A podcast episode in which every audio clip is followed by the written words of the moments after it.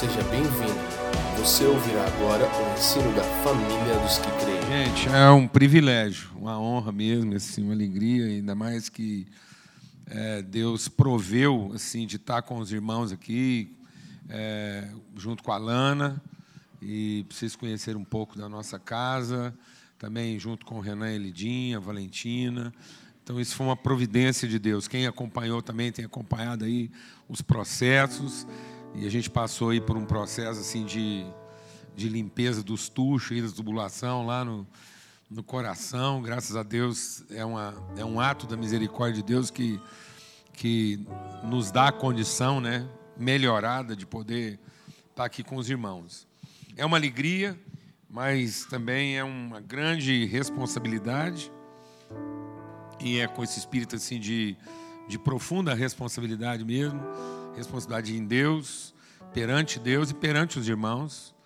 E responsabilidade vem da palavra ser responsivo, né? ser resposta. E a gente quer é responder mesmo aquilo que é o coração de Deus.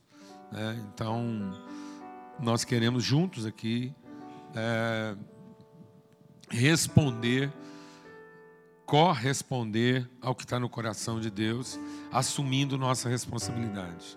Então não existe forma mais é, materializada, mais encarnada de responder aquilo que é a missão de Deus do que a gente assumir nossas responsabilidades como família, como povo, discernir isso, encarar e entender que nós somos a missão de Deus. Né? Às vezes a gente tem muita é, preocupação com o que é a missão da igreja. Né? E, e, na verdade, a igreja não tem uma missão, a igreja tem um trabalho. E, e a igreja é a missão de Deus. E sendo nós a missão de Deus, Ele nos chamou para um trabalho para que, na medida que a gente trabalhe com Ele, a gente aprenda a ser o que Ele nos fez para ser, porque essa é a missão dele. A missão dele é fazer o homem. Então ele diz: façamos, isso é um tempo presente contínuo, ele continua fazendo, como nós vamos ver aqui. Né? Então ele está nessa tarefa de fazer esse homem no sentido pleno, esse homem cuja semente, cuja referência, cujo absoluto, né? cujo é, é, a revelação profética desse homem para a gente poder entender o que, que ele está chamando de ser o homem é, conforme a sua semelhança é Cristo. Então essa é a missão de Deus, é revelar Cristo, né? É, manifestar Cristo, é, é, formar Cristo em nós. Esse é o, é o projeto dele, é o plano, é a vontade, é a missão. E aí ele nos chamou para trabalhar com ele, como um pai chama os filhos para trabalhar, não porque ele tem expectativa de que nós vamos fazer bem feito, porque quando um pai chama um filho para trabalhar junto com ele, ele gasta mais tempo corrigindo o que o filho fez do que aproveitando o serviço. Né? Então, é, se fosse pelo serviço, Deus continuava trabalhando com Satanás mesmo, Lúcifer, só dava para ele um, um, gancho lá quando ele desobedeceu, e uma disciplina, retomava as funções, e zangava bastante com ele para ele entender que né, era menos, e mas retomava as atividades e continuava lá com os anjos mesmo, mas não é o caso, e a questão não é o serviço, a questão é a pessoa. Né? Nós precisamos, de uma vez por todas, entender que o propósito de Deus é um quem, onde. É um quem na sua presença. É um quem nele, com ele. Né? É uma relação. Deus está formando a pessoa, uma expressão encarnada de si mesmo. Ele vai comunicar suas virtudes. Amém? E é sobre isso que a gente quer conversar. Então, a gente vai meditar sobre isso e o texto né, que nos traz aqui está lá em Efésios, com todos os santos. Então, é esse o, o propósito que a gente, em comunhão, a palavra de Deus diz, onde estiverem os irmãos em comunhão, aí Deus ordena. Né? É, é, a gente tem uma tendência né, de sempre. É, a gente tem sempre a tendência de, de pensar de forma carente. Deixa o Espírito de Deus ministrar algo no seu coração. A gente tem uma tendência assim, de pensar de forma carente. Nosso pensamento é carente. Então a gente está sempre pensando que vai receber. Né? E a gente pensa assim: os irmãos estão em comunhão, Deus ordena a vida né, a bênção e a vida para sempre. Aí a gente já pensa o seguinte: bom, Deus vai dar uma ordem e os irmãos vão estar juntos, vai cair mais bênção. Então parece que a gente reúne para ser mais abençoado e receber mais vida. Não. Quando os irmãos estão em comunhão, na comunhão do Espírito, quando, quando nós estamos em harmonia, quando o Espírito de Deus está se movendo na relação, as coisas são ordenadas. Elas entram na sua ordem. Amém, amados? No sentido de elas encontrarem o seu verdadeiro propósito. De modo que a bênção seja para a vida. Amém? Então não é uma ordenação de mais um pouco de bênção e mais um pouco de vida. A bênção só é bênção quando ela é para a comunhão e não para o indivíduo. Então a comunhão é a ambiência onde a vida encontra a sua plenitude, porque a bênção entra na sua ordem. Glória a Deus. Amém, amados? Então é nessa comunhão que Deus vai ordenar isso. Ele, ele, ele coloca isso no seu verdadeiro propósito. Amém? Então nós não viemos aqui para receber mais, a não ser revelação. Porque tudo que é necessário à vida e à piedade já foi dado. O que nós estamos precisando é de entendimento. Então, abra sua Bíblia lá em Efésios, no capítulo 3. E Paulo, é, ele está orando pela igreja. Né? É, é, interessante que a carta de, de, Paulo aos Efésios é uma carta de, de é, é uma carta devocional. Glória a Deus, amados. Não é? É uma carta devocional. Paulo fala da sua oração pela igreja, ele, ele entrega aquilo que é a sua consciência mais profunda de identidade, do que, que é o propósito, o que, que é, o, é o desígnio. É uma carta, é uma carta, eu vou falar uma coisa aqui, em nome de Jesus Cristo, pelo sangue do Cordeiro. Amém? Assim, você recebe isso sem alarde, mas recebe isso no temor do Senhor.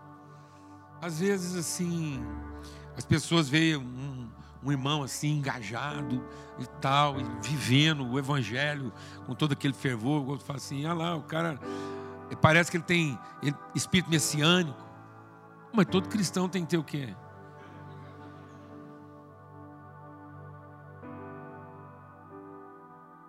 Se é para Cristo ser formado em nós. Né? Amém, amados?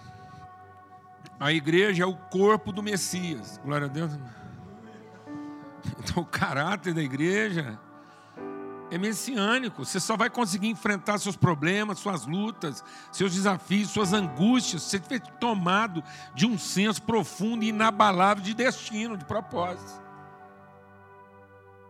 Glória a Deus, amado. Se não tiver claro para você assim qual é o, destino da sua vida, o que, que você está aqui no mundo para cumprir um propósito mesmo, assim, a missão de Deus não é a sua, não é Deus te ajudando a cumprir a sua, mas que você está dentro. Ó, amado, olha a vida de Jó. Olha o dilema que aquele homem enfrentou, a luta, a perturbação mental que aquele cara entrou, tudo, tudo, todos os, os, os pressupostos de Jó sendo desmanchados. Como é que Jó foi curado, amados? Ele foi curado das feridas. Ele, Deus primeiro resolveu o problema financeiro dele, acalmou a mulher dele e devolveu os filhos, sarou a chaga. Não, amado. Onde é que Deus consertou Jó? Dentro. Devolvendo para ele um senso de quê? Destino. Jó, você está dentro do meu propósito, do meu plano.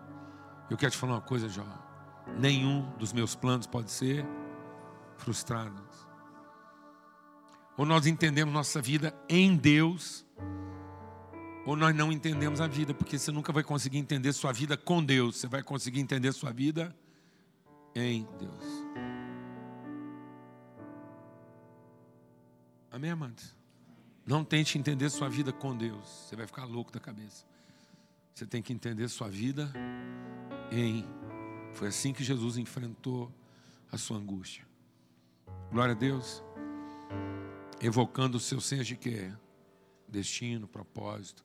Então aí, Paulo faz essa oração, ele começa Efésios declarando essa coisa assim, é, é, de eternidade, de destinação, de propósito eterno de Deus. Ele vai, aí ele ora, fala: estou orando por vocês, para que sejam iluminados os olhos do quê?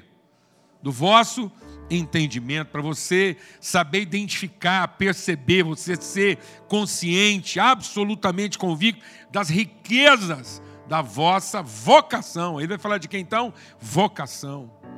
A gente conversava antes na reunião aqui com o irmão ali. Vocação que? Identidade, natureza e propósito. Quem nós somos em Deus, em Cristo. O que, esse, o que isso implica em termos de conjunto de virtudes. Quem nós somos em Cristo. E esse ser em Cristo implica que virtudes, que, que riquezas, que condições para cumprir o que, amados? O propósito. Amém? Então ele fala que nós temos que ser iluminados nesse entendimento. Ele vai por aí afora, aí depois ele vai entrar lá falando, então nós temos que andar. Ele, ele começa o capítulo 3 aqui, dizendo, por essa causa, eu, eu tenho ouvido né, de vocês aí, eu estou orando aqui para que isso, a minha oração agora é para que vocês sejam fortalecidos onde? No vosso homem interior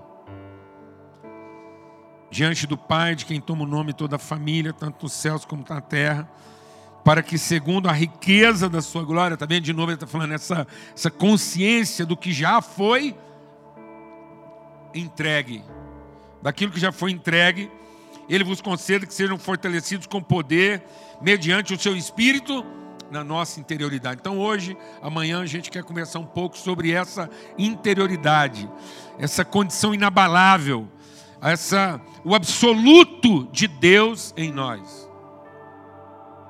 Quando a palavra de Deus diz, quando você for conversar com seu pai, entra no teu quarto. E aí a gente de novo fica achando que isso é, um, é, o, é o cubículo lá da minha reza, é aquele oratório que eu montei em casa. Tem gente que tem quase um. Não põe lá uma imagem porque tem medo. Mas se pudesse, punha. Porque na cabeça tá. Ele ajoelha assim, vai mentalizando, mentalizando. De vez em quando ele abre um olho, dá uma olhada, porque ele, ele sabe exatamente em que pau do puleiro que ele arrumou que Deus vai descer e ele vai conseguir conversar com ele. E sem perceber na nossa vida espiritual, a gente conversa com Deus fora de nós. A gente ainda conversa com Deus fora de nós. A gente ainda evoca como um idólatra sustentando a ideia de que tanto rezar, Deus vai descer e vai finalmente prestar atenção. E a gente não conversa com Deus na nossa interioridade, no nosso lugar mais íntimo, no nosso lugar mais profundo. Amém, amados? Deus é Deus da nossa intimidade, porque Ele é o Deus da nossa interioridade. Glória a Deus. Você está consciente disso? Nós não vamos trazer uma presença de Deus diante de nós, mas a presença de Deus em nós se revelará. A vida espiritual é para que eu desça onde Deus está à minha espera. E sabe onde é que Deus está à minha espera? No mais profundo do meu ser. Deus está à minha espera para me revelar que Ele é a semente ele é a semente incorruptível da minha existência. É lá que a minha vida começa. É lá que ela faz sentido. É lá no, no homem interior. É onde eu sou formado. Não é onde eu sou reconhecido, não é onde eu sou ajudado, não é onde eu sou socorrido. Não foi isso que fez com que Jesus enfrentasse a angústia, não. É a certeza de a partir de quem ele é formado. Por isso que ele diz: quando você descer lá na sua interioridade, você vai encontrar seu Pai e não o seu Deus. O Deus é aquele que ainda desce no puleiro lá, do oratório, lá daquela coisa lá que a gente construiu. O Deus é aquele que ainda desce lá no, no final das nossas evocações, dos nossos louvores e das nossas rezas. Mas nós precisamos encontrar o Pai lá no profundo da nossa intimidade, para muito além das nossas necessidades. Começar a conversar com Ele sem colocar nossas carências na frente. Saber que Ele está dizendo, oh, antes de você começar a falar do que você precisa, é bom você saber que eu já sei de tudo. É quase como se Deus estivesse falando para a gente, sabe que hoje nós vamos poder ter uma conversa diferente. Será que hoje a gente vai poder conversar sobre o que realmente interessa? Glória a Deus, amados. Em nome de Jesus. E ele está falando disso.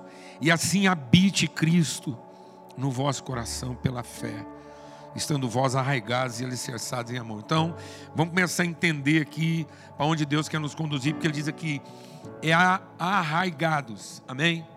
Presta atenção, não é apoiados arraigados. A gente ainda tem a tendência de estar apoiado no amor, contar com o amor. A gente conta com o amor de Deus. A gente se apoia no amor de Deus. Não. Ele está dizendo outra coisa. Está dizendo é arraigado. É, as, as, as suas raízes de existência, elas, elas vão para dentro do amor de Deus, de modo que você passa a entender que o amor de Deus é a substância da qual você é feito. Amém? O amor de Deus não é a sua necessidade, nem é o seu interesse. Porque tudo que ainda é necessidade ou interesse não é amor. Estão entendendo isso, amados? Então, no amor, o conhecimento do amor, como ele vai falar para frente, o conhecimento do amor não é o quanto eu desejo ser amado. O conhecimento do amor agora é o quanto eu posso amar, uma vez que eu sou feito dessa substância. Tá vendo? É a pessoa que eu vou me tornando. É lá na minha, a minha interioridade, o meu ser mais íntimo, o meu lugar mais profundo, ele se misturou com o amor de Deus e agora é dessa substância que eu sou feito. É a minha essência. É tão forte isso que às vezes quando a gente fala para as pessoas assim, ah, isso é essencial. Quando você fala, alguém fala para você, é essencial, você já pensa logo no que? Numa coisa necessária ou importante. Não tem nada a ver. Necessidade é necessidade, interesse é interesse. Essencial é aquilo que é a sua essência. É aquilo do que você não consegue se desfazer. Amém? Amém? De modo que você não sabe ser do outro jeito. Você até tenta ser, você luta para ser, você fica com raiva de não, conseguir ser do outro jeito. Mas no fim, você ama. Aí você. Tem hora que a sua luta é porque você queria ficar amargurado e não consegue. Você está entendendo o que eu estou falando? Entendeu? Amém. Glória a Deus, amado. Então, esse homem interior, essa essência, a fim de poder compreender. Agora, essa, esse entendimento, é isso que nós vamos estar meditando aqui hoje, amanhã, esse entendimento. Ou seja, o Evangelho é o poder de Deus para transformação, o entendimento, a consciência, a percepção, a convicção com todos os santos. Qual é a largura, o comprimento, a altura e a profundidade? Presta atenção. Tem o R3. O que é o R3? É onde a gente dimensiona as coisas: altura, largura e comprimento. É, é, a, é o universo que mensura os elementos visíveis. É, é o mundo tridimensional, certo? Então, tudo que é visível, tudo que é tangível, tudo que é palpável, tudo que tem volume, vai ter lá uma medida mensurável. É, é, a, é a medida do tangível, é a medida do palpável, é a medida do, da, da matéria. Mas ele está falando que existe uma quarta medida. E uma quarta medida não é uma combinação das outras três. O povo, até hoje, a ciência fica tentando entender o que, que é o R4. É, eu estou te falando, os cientistas ainda estão lá. O que, que é o, o R4? É o tempo. Tem gente que está tentando achar se é o tempo. A velocidade. O espírito. Entendeu? Então ele está falando que é exatamente isso. Ele está dizendo o quê? O santo é aquele que consegue perceber o visível e a profundidade, ele desce à profundidade do ser. Ele penetrou o invisível, o intangível. O seu absoluto é o subjetivo. Então, enquanto a humanidade trata o visível como sendo seu absoluto, esse homem espiritual santo agora, para ele o visível é relativo, porque as coisas visíveis podem mudar. O absoluto dele é o invisível, é o eterno, Ele penetrou a profundidade da existência do ser. Glória a Deus, amado. Quem crê nisso? Aleluia. Esse homem, essa mulher não pode ser confundido.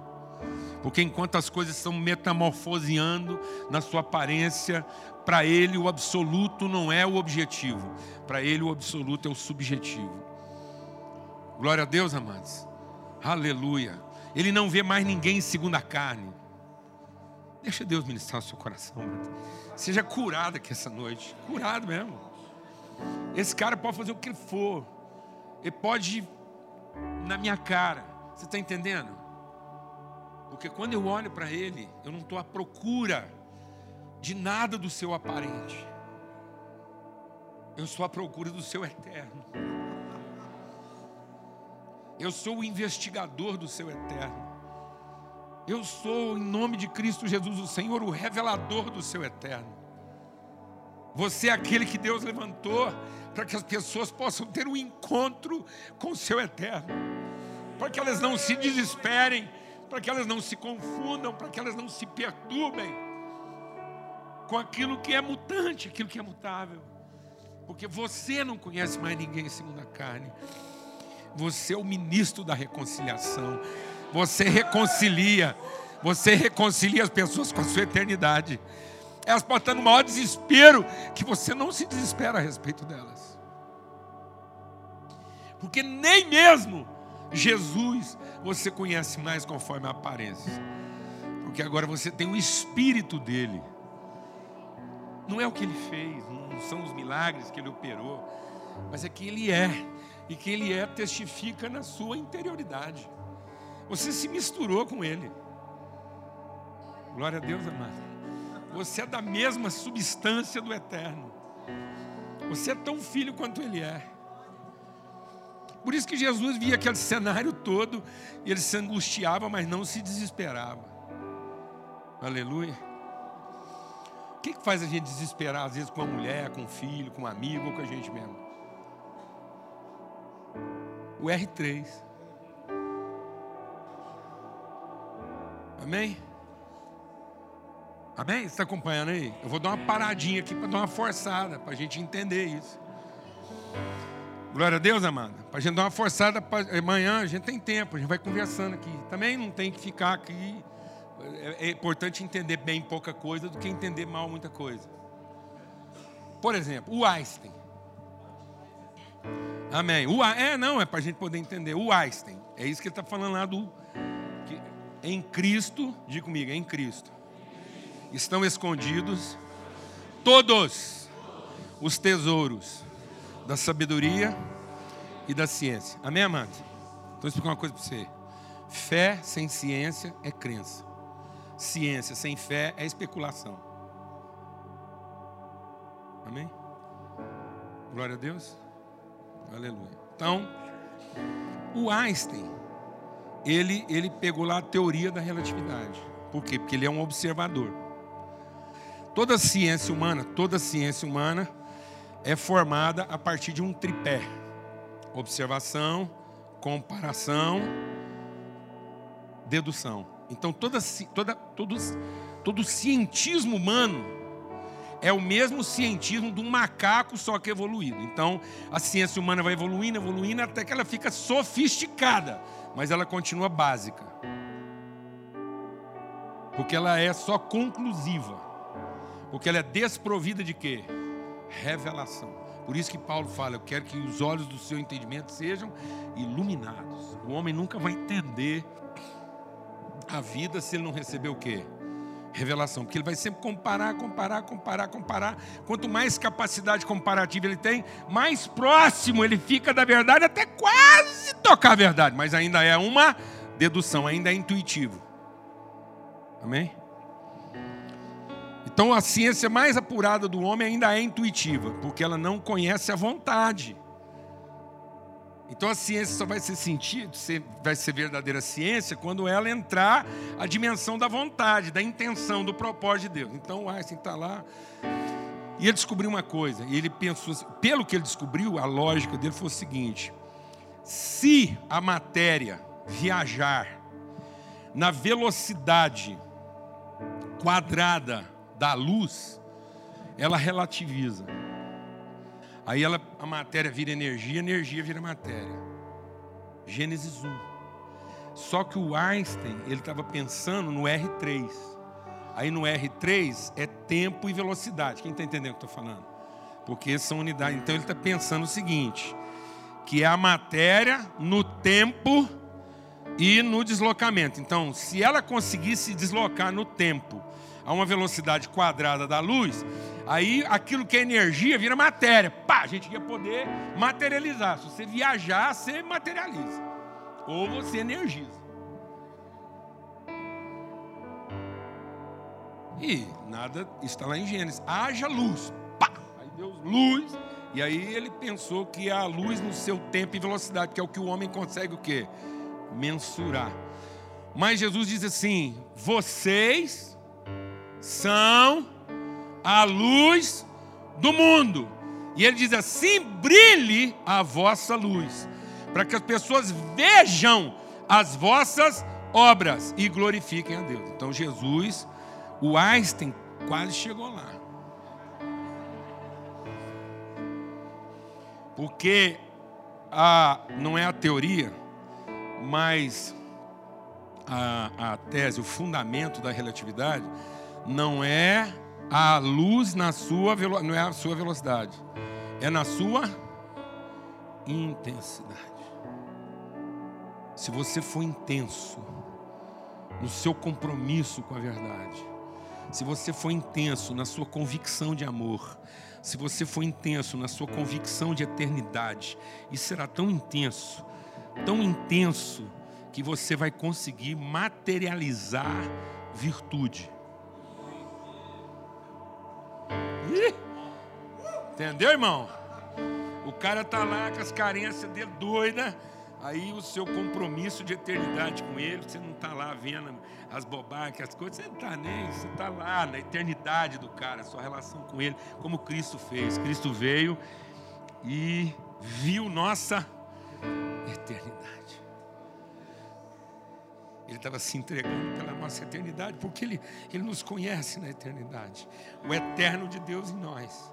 Isso foi tão intenso que ele materializou em nós virtude. A gente vai conseguir transmitir virtude para as pessoas. Não é fazer favor por elas, nem atender suas necessidades e nem suas carências, nem seus interesses. A igreja não é para ficar aqui atendendo as necessidades, nem os interesses. A igreja é para transformar o homem numa pessoa que virtuosa. De modo que ele não seja que um recebedor de virtude, ele seja um gerador de virtude. A luz brilha de modo que aquilo que ele faz materializa. Glória a Deus. Vocês serão minhas testemunhas. Vocês não vão dar testemunho. Vocês serão testemunhas. Glória a Deus, irmão. Quem está entendendo isso aí? É isso que Paulo está falando. É isso que Paulo está falando. Essa luz que brilha nessa intensidade. Então o que está faltando para nós como povo de Deus? Intensidade. Até hoje a gente é meio medíocre nessas coisas. Tem gente que até hoje ainda tem a capacidade de perguntar para a gente: quanto tempo você gasta de devocional por dia? Olha que pergunta mais estúpida.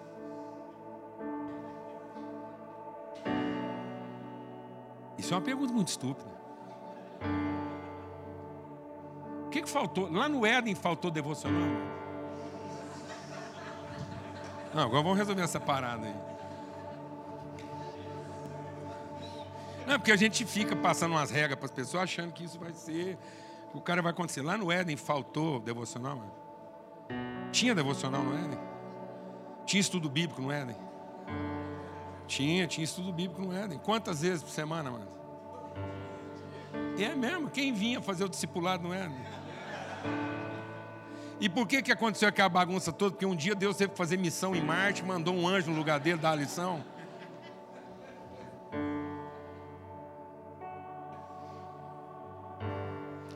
Foi porque não foi extensa, mas. O que está faltando para nós hoje, mano? É intensidade. Intensidade. Orai sem Amado, se você não transformar a sua vida numa vida devocional, vou te falar uma coisa: com alguns momentos devocionais você não vai resolver a sua vida. Por isso que ele falou: medita nisso como? De dia e de noite. Então, quanto tempo a gente tem que gastar em devocional, mano? Hã? Você tem que ter uma mente devocional, você tem que estar aqui, pá, o cachorro latiu, o trem aconteceu, a pedra voou, entendeu como é que é? Você está aqui querendo ver a vida no seu sentido. Você é o eterno de Deus, só você pode compreender todas as coisas na sua dimensão que é eterna, não passa nada para você, você está ligado. Glória a Deus, amado. Você está ligado? Glória a Deus. É isso que Paulo está falando. A fim de conhecer o amor de Cristo que excede todo entendimento. E o nosso problema é que a gente está querendo viver uma vida cristã de quê? De entendimento, e não algo que exceda o entendimento. Que exceda o entendimento.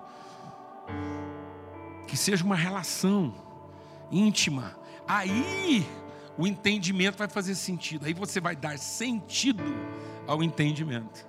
Mas o entendimento não te dará sentido. Glória a Deus, irmão. Fala devagar. Que às vezes foi rápido. É a vida além do entendimento que vai dar sentido ao seu entendimento. Mas o seu entendimento não vai dar sentido à sua vida. Amém? É isso aí. A vida, além do entendimento, vai fazer o seu entendimento ter sentido. Mas o seu entendimento não dará sentido à sua vida. Esquece.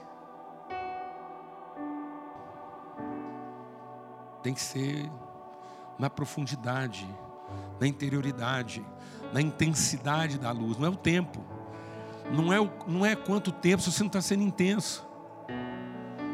Não é quanto tempo se está tudo misturado, se as coisas não, não, não encontraram na sua vida lá a interioridade, a essência. Glória a Deus, amada. É só mais entulho que você está pondo em cima, é só mais ocupação. Então hoje nós temos um punhado de gente hiperativa, mas não temos gente proativa. Então, em nome de Cristo Jesus, liberte-se da sua hiperatividade e mergulhe na sua interioridade para que você possa ver a coisa na sua profundidade, no seu eterno, para que a sua relação com a vida seja a partir da convicção do eterno, do invisível. Que você veja as pessoas a partir do seu invisível. Amém? Pronto. Luz. Aí isso é luz, irmão. Aí o que você faz materializa virtude. Amém? Você não é comedor de virtude. Fala para quem está do seu lado aí, se você não é comedor de virtude. Você é comunicador de virtude.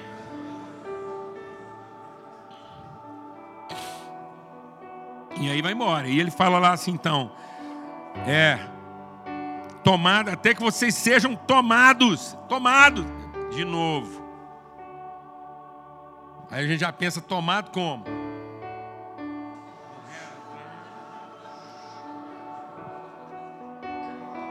Vamos orando, vai orando aí, vai aumentando seu tempo devocional aí, vai rezando, vai melhorando aí seus estudos, de repente o Espírito vem, pá, toma você. Não, mano, não é tomado, é tomado.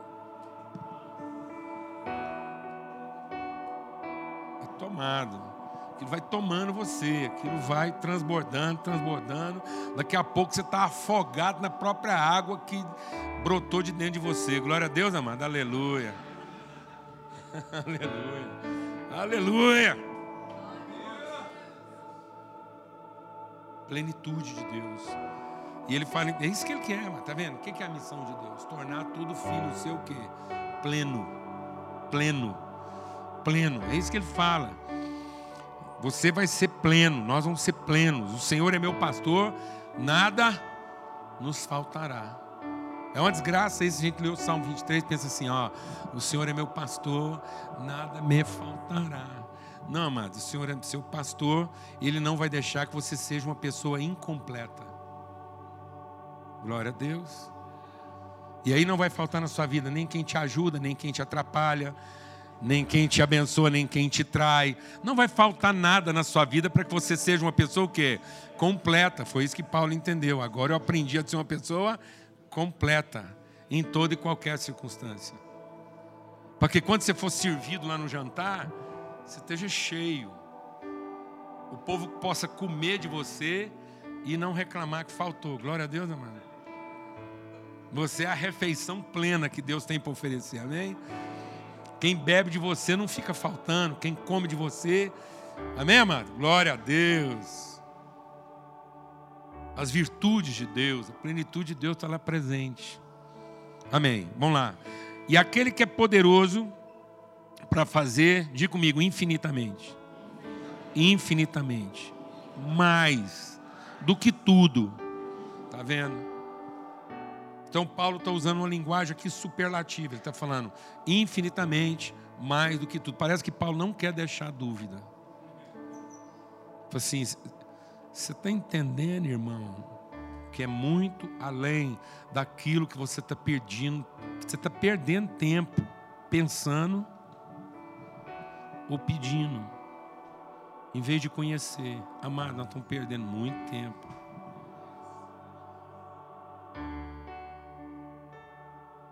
Deus não é para ser pensado, nem para ser pedido. Deus é para ser conhecido. Os idólatras pensam em Deus e pedem Deus o dia inteiro. Mas só os filhos podem conhecê-lo. Não existe uma, um lugar na humanidade, não existe nenhum lugar no planeta onde tenha lá algumas pessoas que não haja culto. O culto é da natureza humana, porque Deus escreveu a eternidade no coração do homem. O culto é da natureza humana.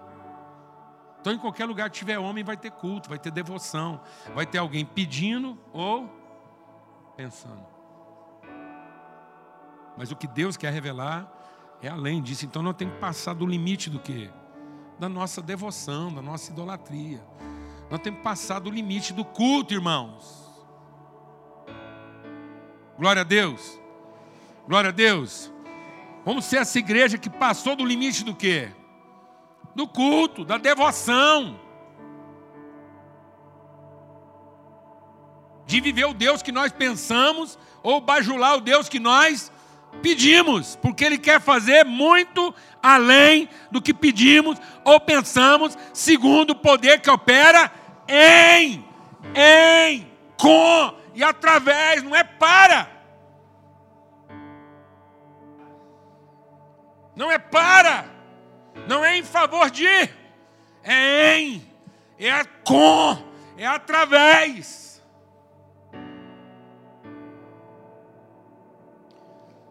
E aí ele diz: A ele seja a glória na igreja, em Cristo Jesus, por todas as gerações, para tudo sempre. Amém. Aí ele diz então: diante disso, posto isso, eu rogo. E aí, quando ele está falando posto isso, eu rogo, ele não está rogar, esse rogo de Paulo, quando ele fala rogo-vos, pois. Então isso não é um pedido, isso não é um apelo, isso não é um convite. Isso é uma direção.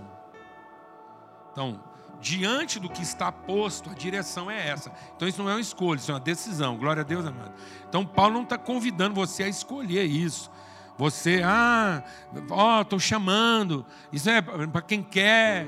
Não, isso não é escolha. Mas deixa o Espírito de Deus ministrar com o seu coração aqui essa noite. Quem escolhe, sempre escolhe a si mesmo. Quem escolhe, sempre escolhe em cima de uma necessidade ou de um interesse. Portanto, isso não é um convite a uma escolha nem a uma opção. Isso é uma orientação. Então, se é uma orientação, vai exigir de nós uma decisão. Glória a Deus, amado. Em nome de Cristo Jesus. O cara estava viajando de avião, a aeromoça chegou e falou para ele assim: O senhor vai jantar? Ele falou assim: Quais são as opções? Ela falou sim ou não. Então, às vezes, a gente pergunta como se tivesse uma escolha. E Deus está respondendo como quem precisa tomar uma decisão, amém? Porque às vezes você fica achando que é carne, peixe ou frango, não é não, amado. Você vai jantar ou não? Opção é quando você tem várias alternativas para chegar na mesma condição. Mas quando, dependendo daquilo que você escolher, a condição é outra, então isso não é escolha, é uma decisão. É aqui que está a vida. Fora disso aqui, não há vida. Sem essa interioridade, sem essa profundidade, a devoção não é vida, a religiosidade não é vida, ficar pedindo, ficar pensando não é vida, tem que exceder isso. Nós temos que buscar, nós temos que buscar aquilo que é, é, o, é o, digno, é o compatível da nossa vocação. Deixa Deus ministrar o seu coração. E às vezes nós estamos querendo que Deus se conforme em ser compatível da nossa devoção. Fala devagar. Nós é que temos que viver uma vida digna da nossa vocação. E não ter o Deus digno da nossa devoção. E às vezes a gente está achando que Deus tem que ser digno da nossa devoção. E nós é que temos que ser dignos da nossa vocação. Falar devagar de novo, amado. É o seguinte: nós ainda vivemos um tipo de igreja como se Deus fosse digno da nossa devoção. Nós ainda pregamos o evangelho como se a gente tivesse acertado em Deus. E se o nosso Deus fosse mais certo que os outros. Como se ele, agora que nós acertamos em Deus, esse é o Deus verdadeiro, digno da nossa devoção. A questão não é essa, mano. A questão é se nós estamos sendo dignos da nossa vocação. Se a nossa, não é se Deus é compatível da minha devoção, é se nós somos compatíveis daquilo que é a sua vontade. Se nós estamos vivendo de forma compatível com aquilo que Ele nos fez para ser. Amém, amados? Amém. Nome de Jesus. Então, ele diz assim: e isso é com toda humildade. Está vendo? Ele está falando aqui, andar de modo digno da vossa vocação. Porque por isso nós fomos chamados. Ele vai falar com toda humildade, mansidão, longanimidade, suportando uns aos outros em amor. Eu quero correr aqui agora para a gente conseguir adiantar um pouco aqui. É, esforçando, isso vai exigir um esforço. Se tem uma coisa que a gente tem que esforçar na vida é para isso. Esforçando diligentemente por preservar a unidade do Espírito no vínculo da paz. Isso quer dizer o seguinte: que o príncipe.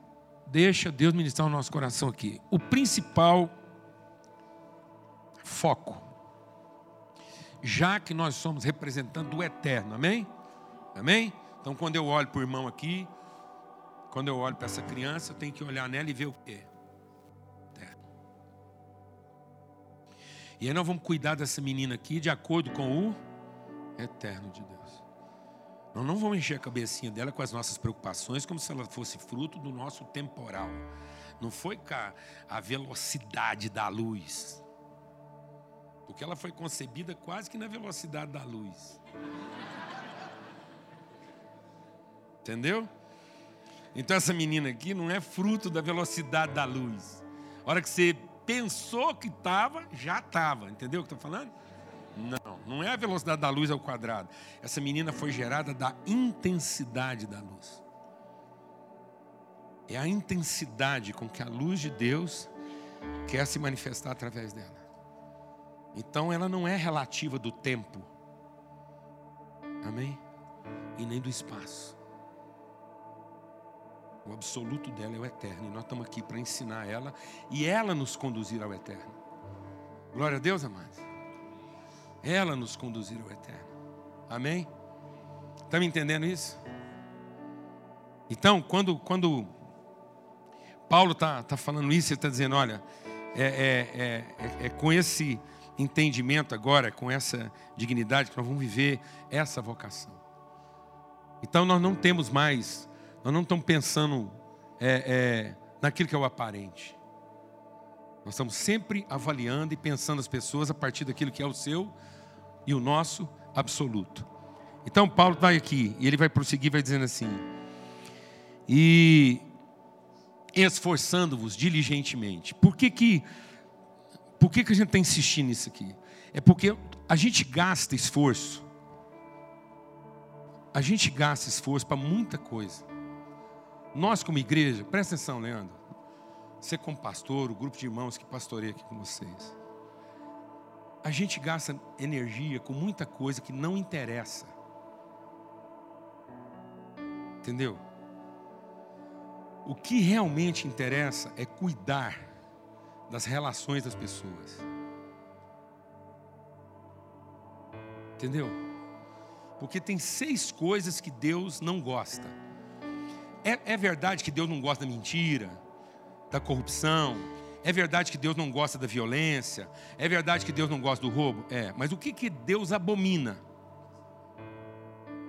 Aquele que separa amigos íntimos. Então Deus abomina aquele que quebra a comunhão, porque quem quebra a comunhão está tentando ferir o eterno. Quem está entendendo o que eu estou falando aqui?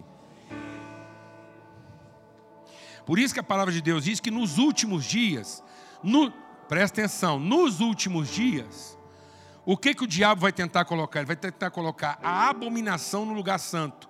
Então o que, que Deus abomina? Quem tenta colocar a abominação no lugar santo.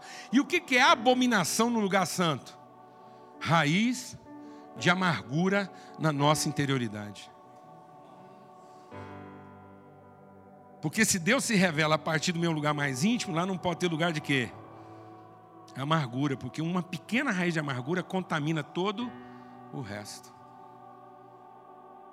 Por isso que no que depender de vós, e como é que você vai ter paz com todos os homens? Só se você olhar para todo homem e ver nele o que? O eterno. Aleluia. Então não depende do outro, depende de quem? de nós. E aí, se depende de nós ter paz com todo mundo, no meu coração não haverá o quê? Raiz de amargura. Por isso que ele diz: busque a paz e a santificação, sem a qual ninguém verá o Senhor. Aí vem de novo o Satanás, com a nossa carência, que esse Deus do puleiro, do oratório. E a gente fala: bom, então santidade é a condição para eu ver Deus. Então eu tenho que ser santo para ver Deus. Já lascou, amado. Porque se você está tentando ser santo para ver Deus, é porque você ainda não viu. Sabe que dia que você vai conseguir ser santo? Nunca. Que com base em que você está conseguindo ser santo se você nunca viu Deus? Então você está tentando ser santo por interesse ou por necessidade. E quem está tentando ser santo por interesse ou por necessidade, não é por amor. Você vai ver o Satanás, mas não vai ver Deus. Entendeu? Porque santidade não é para ver Deus, amado. Santidade é para que Deus seja visto.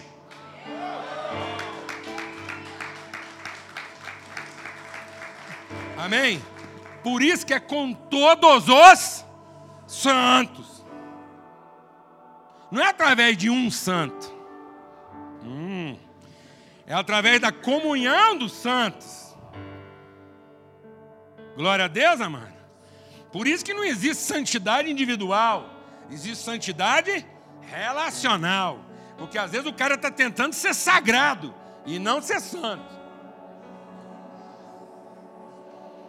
Então nós estamos enchendo a igreja de coisas sagradas. O culto é sagrado, o ministério é sagrado, o meu reconhecimento é sagrado. Amém? Quem está entendendo isso aqui, amado? Ser ouvido é sagrado, ser respeitado é sagrado, ter marido bom é sagrado, ter mulher que presta atenção é sagrado, ter filho que presta é sagrado. Nós estamos enchendo a nossa vida de coisa o quê? Sagradas. E achando que se eu for santo, Deus vai me dar mais sagrados. Entendeu não? Então, santidade não é para que eu veja. Santidade é porque eu vi para que ele seja visto, porque se eu não for santo, ninguém vai ver. Por isso, sejam santos, como é santo o vosso Pai. Então a santidade está na consciência de origem e não na expectativa de futuro. Amém, mano? Glória a Deus. Então, santidade não é uma expectativa de futuro, é uma consciência de origem. Então, se meu pai é santo, eu sou santo. Então, eu não tenho por que ter outras motivações que não sejam o quê? Santas, porque eu vou olhar para todo mundo na sua perspectiva o quê? Eterna, eu não vou ter expectativa de ninguém. Se eu não tenho expectativa de ninguém, não há a menor chance de eu ser o quê? Desapontado. Se eu não posso ser desapontado, existe a menor chance de eu ser amargurado. Porque ninguém fica amargurado com aquilo que o outro fez de errado. A gente só fica amargurado pela contabilidade do que nós mesmos fizemos certo.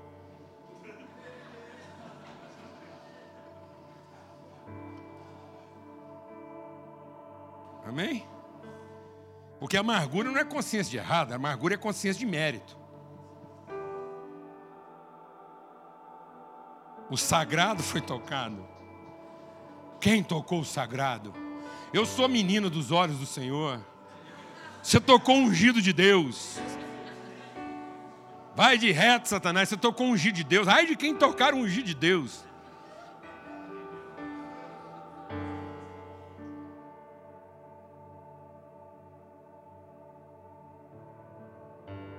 Nós não somos sagrados. Nós somos o, o santo. E aonde essa santidade se revela? Em relações bem resolvidas. Onde não há raiz de quê? De amargura. Onde a abominação não conseguiu ficar no templo. Aleluia. Porque Deus só abomina aquilo. Então, todo o nosso esforço deveria ser para comunhão e não para devoção. E nós estamos sacrificando a comunhão em nome da devoção. Nós sacrificamos a comunhão dos irmãos se a devoção não presta. E eu vou procurar uma devoção melhor para conseguir ter comunhão.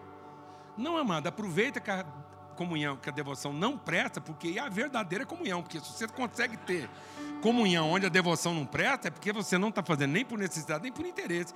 Aproveita a sua, amar a sua mulher enquanto ela não presta, porque depois que ela ficar boa é por interesse. Aproveita a amar seu marido enquanto ele ainda não presta. Glória a Deus. Aleluia. Porque só pode ser por um motivo eterno. Amém. Então, onde deveria estar nosso esforço? Em preservar a qualquer custo que as relações, não deixando brotar no nosso coração uma raiz de amargura. Amado, eu queria te chamar para ver uma cena. Vamos ver uma cena. Jesus lá, sofrendo as piores humilhações, apanhando, sendo humilhado, tudo, tudo, aquela, aquela cena. E o coração dele guardado sem amargura. Amado, eu quero te falar uma coisa. Se Jesus tivesse cerrado o punho, enfiado a mão por dentro da túnica, assim, não aguentou a pressão, cerrou o punho, sem ninguém ver, só deu uma serradinha no punho, assim trincou o dente, mordeu o lábio lá na parte interior. E nós não teríamos visto Deus.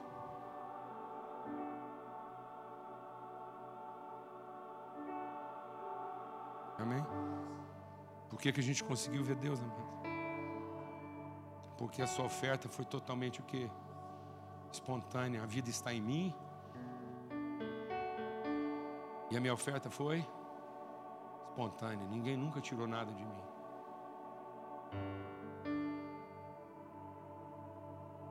Nunca fui roubado, nunca fui traído, nunca fui lesado. Nunca fui prejudicado, porque nunca fiz juízo prévio de ninguém. Por que você se sente prejudicado? Porque você fez juízo prévio. E não devia ter feito. Então a nossa amargura vem de um juízo prévio. Então quando a gente serra o dente, quando a gente. Entendeu? Hum. Irmão. E pronto, e a imagem de Deus já começa a ficar o quê? Embaçada. Eu queria concluir esse tempo aqui, a gente meditando sobre uma coisa que é o seguinte. Dentro daquilo que Paulo está dizendo, depois nós vamos continuar o texto ele está dizendo o seguinte: que é o esforço pela comunhão. Tem muitos pastores aqui, eu queria colocar aqui um desafio doutrinário. Nós estamos pregando uma doutrina herética. Há uma heresia hoje na igreja que faz a salvação parar na graça. Então nós falamos do amor e falamos da graça. Então é como se a salvação se completasse na graça. Não, amado, a salvação se fundamenta no amor, se revela na graça, mas ela se consuma na comunhão.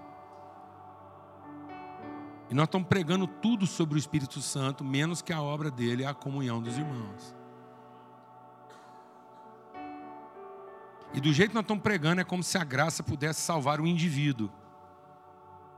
E nós pudéssemos ter indivíduos individualmente salvos. E a salvação não salva indivíduos, a salvação salva relações.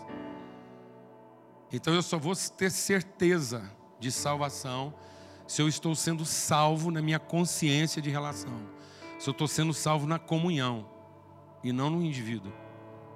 É tão grave isso que nós estamos adulterando alguns textos bíblicos. Um dos textos mais clássicos de salvação que a gente prega, qual é?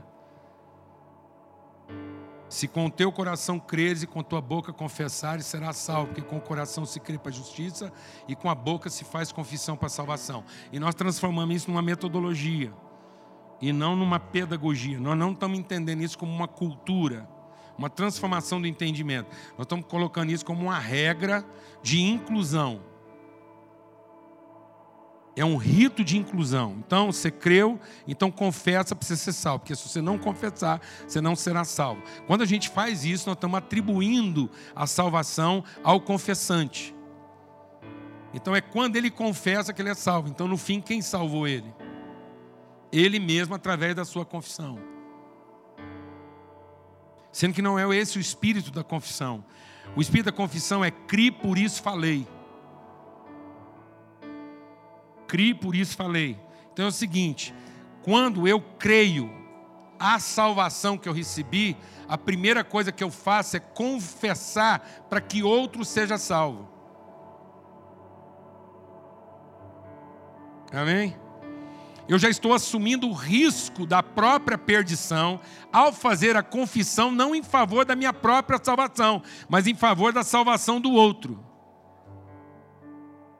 Então, o confessar revela que eu sou uma pessoa salva, porque eu estou assumindo o ônus da salvação do outro. Então, crer e confessar não é para que eu seja salvo. Para que eu fosse salvo, eu criei. E agora, porque eu creio e sou salvo, eu confirmo. Meu primeiro ato já é ofertar salvação ao outro. Porque quem move essa confissão é o Espírito, e o Espírito é o Espírito da comunhão. É a construção da relação, é a construção do corpo. E nós não estamos trabalhando a consciência da comunhão, nós estamos trabalhando a consciência da reunião. Então nós estamos fazendo uma reunião de salvos. Em que nós temos uma reunião de pessoas individualmente salvas e que não têm compromisso com a salvação um do outro, mas querem que todos tenham compromisso com a salvação dele.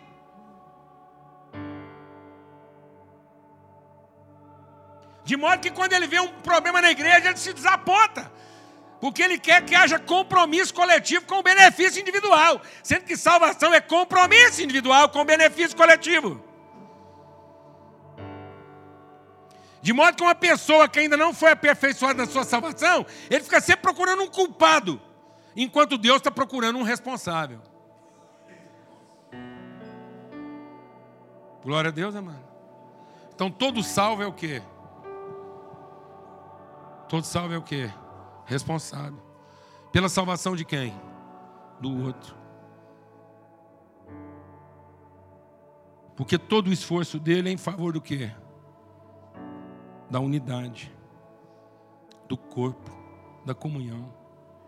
O esforço dele não é para o ministério dele funcionar. Ele às vezes até sacrifica a qualidade do ministério dele para manter o quê? Eles às vezes até aceitam um líder lá meio meia boca lá e vai levando aquele cara assim meio com anzol no nariz porque ele está trabalhando em favor do quê? E às vezes as pessoas até vêm queimar o cara e falam, rapaz, não sei sem esse cara, esse o ministério já estava lá na frente. Falo, pois é. Só que meu ministério é ele, é a família, é chegar com todo mundo junto lá. Glória a Deus, amado. Amém, irmãos? Quem está entendendo o que eu estou falando aqui? Então é isso que ele está falando aqui. Um esforço diligente para preservar a unidade do Espírito pelo vínculo do quê? Da paz. Busque a paz e a santificação. Porque sem essa paz, que depende de quem? De nós, no que depender de nós temos paz com todos os homens. Sem essa paz e essa santificação, ninguém verá. Então, qual é o nosso maior esforço como igreja hoje? Em que, que a gente deveria estar gastando a nossa maior energia? Amado, vou te falar uma coisa. Você acha que quando acontece alguma coisa lá na sua congregação, lá na sua igreja, lá, é para atrapalhar seu ministério? É para atrapalhar as finanças da igreja?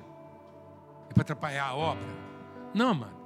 É só para um ficar com raiva do outro. É só para a gente ficar lá com o relacionamento quebrado. É só para os amigos não se verem mais como irmãos. Se iluda, não, mano. Não se iluda. Não se iluda. O que, que você acha que o capeta vai? O que, que o capeta consegue nesse mundo aqui, mano? Você acha que quando o capeta induz alguém a roubar um carro, destruir um equipamento, atrapalhar seu ensaio, azarar sua pregação, acabar com o recurso da igreja, derrubar um prédio, o que ele vai fazer com isso lá no inferno, amados? Você acha que o capeta está interessado em andar de Ferrari lá no inferno? Hã? Quer ter um, um cofre lá? O que, que ele vem matar, roubar e destruir? Ele é negociante de quê, amados? De alma. E como é que ele consegue isso, amado? Então deixa o Espírito de Deus ministrar o seu coração. Você lembra quando Pedro virou para Jesus e Jesus falou assim: agora eu vou lá e vou ser preso, vou ser isso e tal. Pedro falou: de jeito nenhum está amarrado. Em nome de Jesus, eu quebro essas palavras, isso jamais vai acontecer. E aí Jesus virou para Pedro e falou: é isso mesmo, Pedro, onde é que eu estava com a cabeça? Ainda bem que tem você aqui ao meu lado. Onde já se viu essa palavra positiva? Pedro, você devia ser coach. Então, entendeu?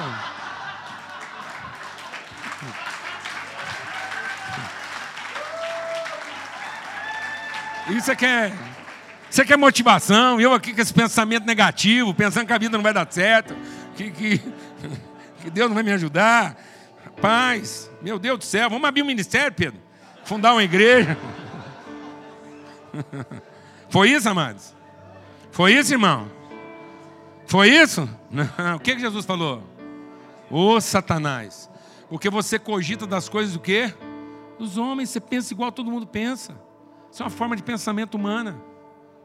Deixa o Espírito de Deus ministrar o seu coração. O anticristo é pró-Jesus. Não pense que o diabo trabalha contra você, trabalhando contra você, ele trabalha contra você, trabalhando a seu favor.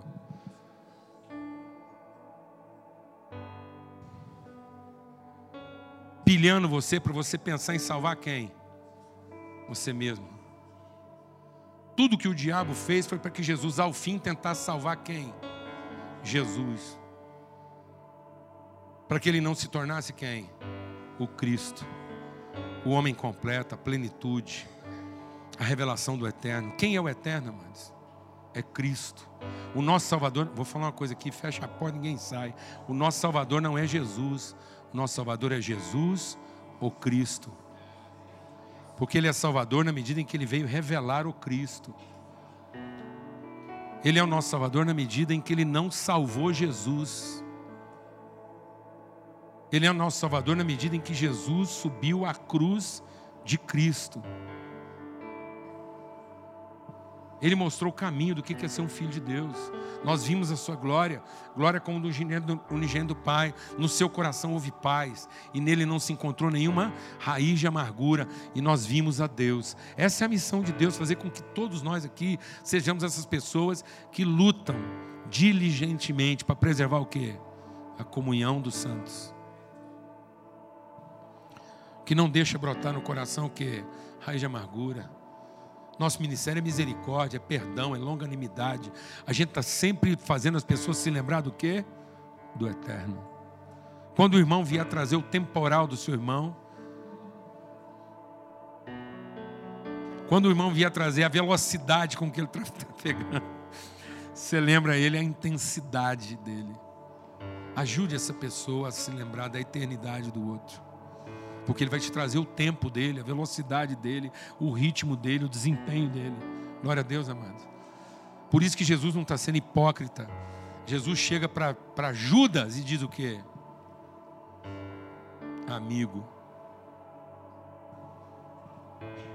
E aí, amigo?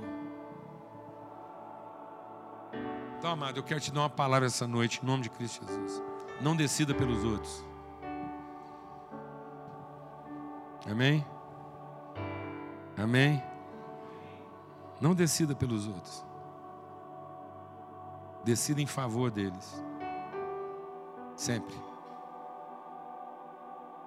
Se alguém não quiser caminhar com você, não dependeu de você. Deixe todas as pessoas que caminham com você indesculpáveis. Não deixe ninguém usar você como desculpa. Seu ministério como desculpa.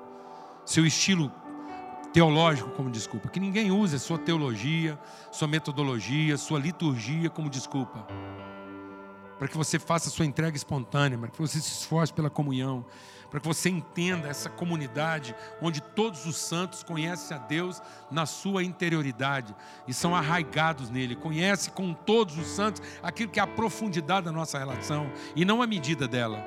Que você não se relacione na medida da largura, nem do comprimento, nem da altura. Não se relacione com alguém pela sua altura, pelo seu comprimento, pela sua largura. Não mensure a capacidade das pessoas.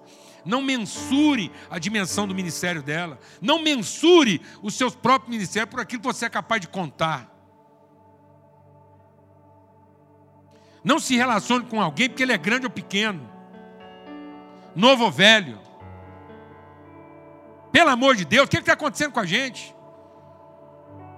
Conversa de pastor tem três perguntas, depois da terceira, conforme for, não continua. Qual é o seu nome, de onde você é e qual o tamanho da sua igreja. Dependendo da terceira resposta, acabou a conversa. O que, que Deus falou para Abraão?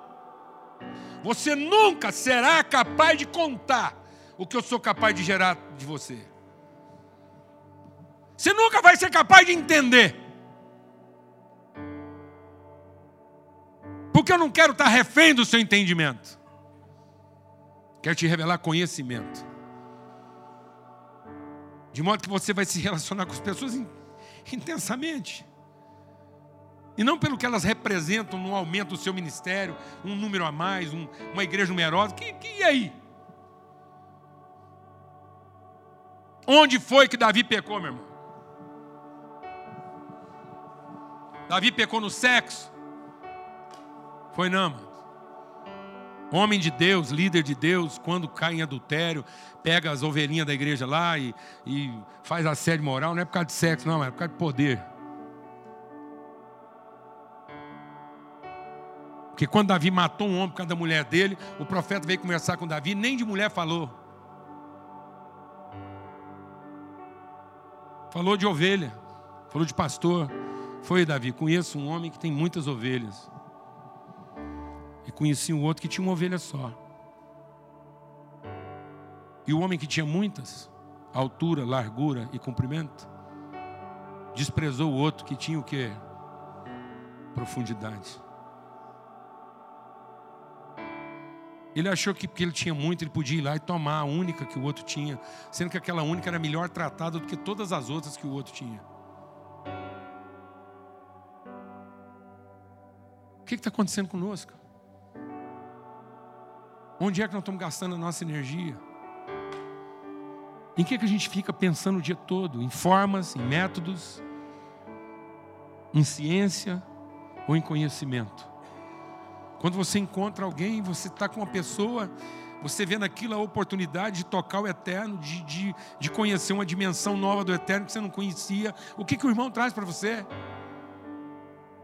Uma dimensão do eterno que você não conhecia, ou você vai medi-lo dentro das suas medidas. E se ele não couber dentro da sua medida, ele está fora. Glória a Deus, amados. Vamos ter uma palavra de oração. Nós vamos continuar nesse texto. Eu queria incentivar você a continuar lendo o capítulo 4 aí. Amanhã a gente vai estar conversando bastante sobre. É, essa composição ministerial. Eu vou adiantar um pouco, porque essa, é, nós vamos trabalhar essa questão do processo, a edificação da pessoa, a construção. Deus quer que todos cheguemos à estatura de varão perfeito. Então, Deus quer que todos os seus filhos sejam perfeitos. E para isso, há uma composição ministerial. Não é uma hierarquia ministerial. Uma composição ministerial apostólica, profética, evangelística, pastoral e de ensino. Como é que esses elementos compõem a construção da pessoa. Esse, esse, esses atributos, essas, essas realidades ministeriais, apostólica, profética, evangelística, pastoral e de ensino, pedagógica, isso não é para construir um ministério. Isso é para construir uma pessoa perfeita. Não adianta ter um ministério grande, igual nós estamos tendo, de gente mal resolvida. O Brasil é um dos maiores contingentes de população cristã evangélica do planeta e é um dos países mais mal resolvidos do planeta.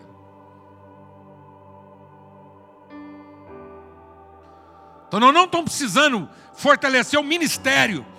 Nós estamos precisando entender que o ministério é para fortalecer pessoas. Ter pessoas plenas e não ministérios plenos. O ministério é pleno em si quando ele constrói pessoas plenas. E essa composição, é disso nós vamos estar compartilhando amanhã, mas hoje a gente queria enfatizar e chegar nesse ponto aqui. Para que o nosso encontro aqui seja um esforço diligente pelo quê? Pela comunhão. Que a gente saia daqui com essa carga. Eu vou falar uma coisa para você, amado. O seu esforço no casamento é pela felicidade ou é pela preservação da unidade?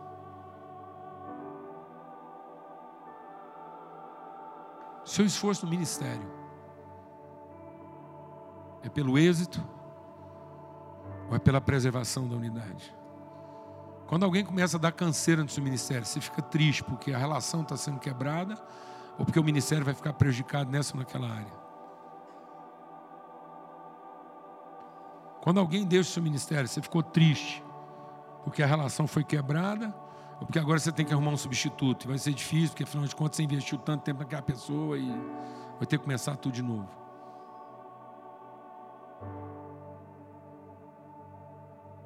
Amém, irmãos? Amém? Obrigado por nos ouvir. Para mais informações, visite famíliadosquecreem.com.